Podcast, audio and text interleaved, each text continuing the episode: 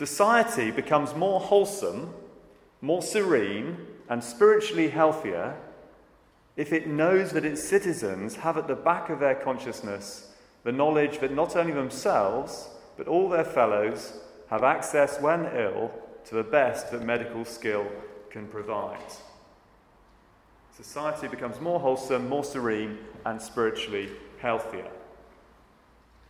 I think Nye Bevan hit on something there, highlighting the link between physical health and well being and spiritual health. God's desire is that we might be whole physically.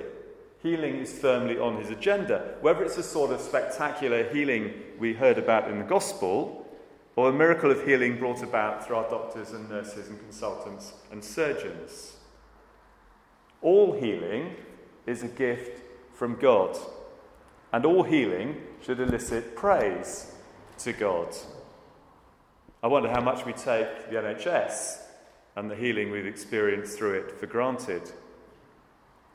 Healthcare has certainly come a long way since the time of Jesus, when, unless you were a priest or a soldier, you had very limited access to any sort of professional support.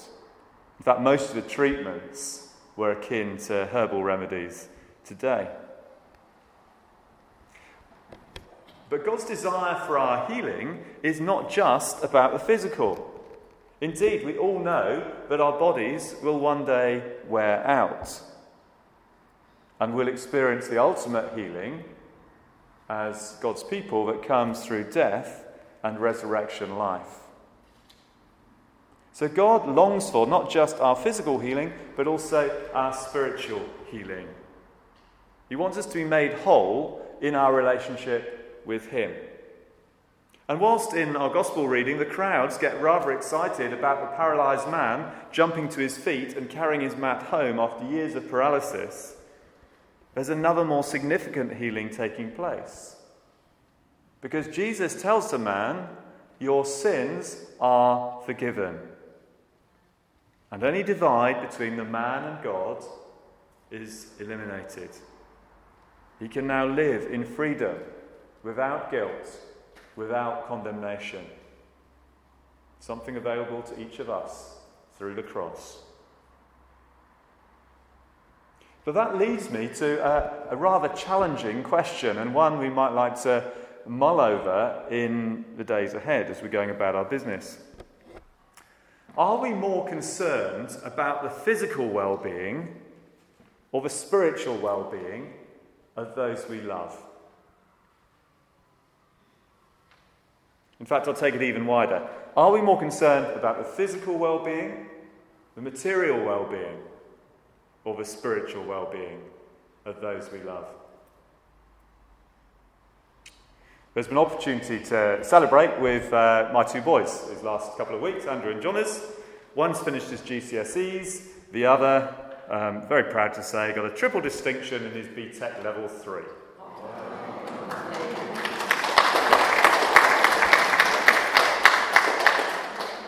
As a father, I am very proud of them both and the things that they're achieving and the young men that they're becoming. As a father, I want them to be kept in good health. As a father, I want them to do well in whatever they turn their hand to. That may lead to a decent standard of living. I hope that they prosper in relationships and in time maybe have a family. All of those things are gifts from God. It's not wrong to desire those things for our children. In fact, it's good to desire those things for our children. It's not wrong to pray for those things. But actually, what I want more than anything else is that they grow in the knowledge and experience of the love of God and are at peace with Him. Because that is the road to true fulfillment. On Sunday, I made a 420 mile round trip to Deal in Kent. Um, it's next to Folkestone and Dover. It's a bit of a bit of a trek for a day trip there and back, but there you go. We've got links through Haslemere. I was talking to a youth group down there on Sunday evening. While I was down there, um, I visited a former Haslemere leader. His name's Dixie D. Uh, him and his wife Lizzie led at the camps for 30 years. Lizzie died about eight years ago. Um, Dixie is still going strong, aged 97. Uh, amazing man. He uh, walks to church every Sunday morning. He uh, goes along the seafront and tells people about Jesus. He's frail, he's hunched, his earthly body is wearing out. But there is a man who is spiritually whole. Just spending a few minutes with him inspires you. He's a real legend. He's faithful in prayer. He's open with all he meets about his faith. And he's secure in God's future for him. He knows his sins are forgiven. He knows who he lives for. What does he pray for? He prays for people to come to know Jesus. It's his passion and his priority for all he comes into contact with. Society values wealth and health and happiness. Jesus values wholeness. What do we value most? What do we value and desire for those close to us?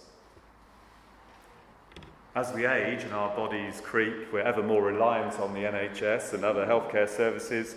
Do we become ever more reliant on the God who heals in body, mind, and soul? Something to reflect on as we go through today and in the days ahead. It's a big question, it's a tough one. But what is our ultimate desire for those we love? Amen.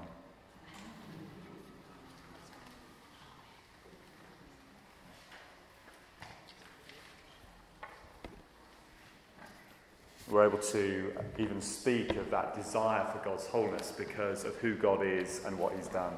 And we affirm that in the words of the Creed as we stand together.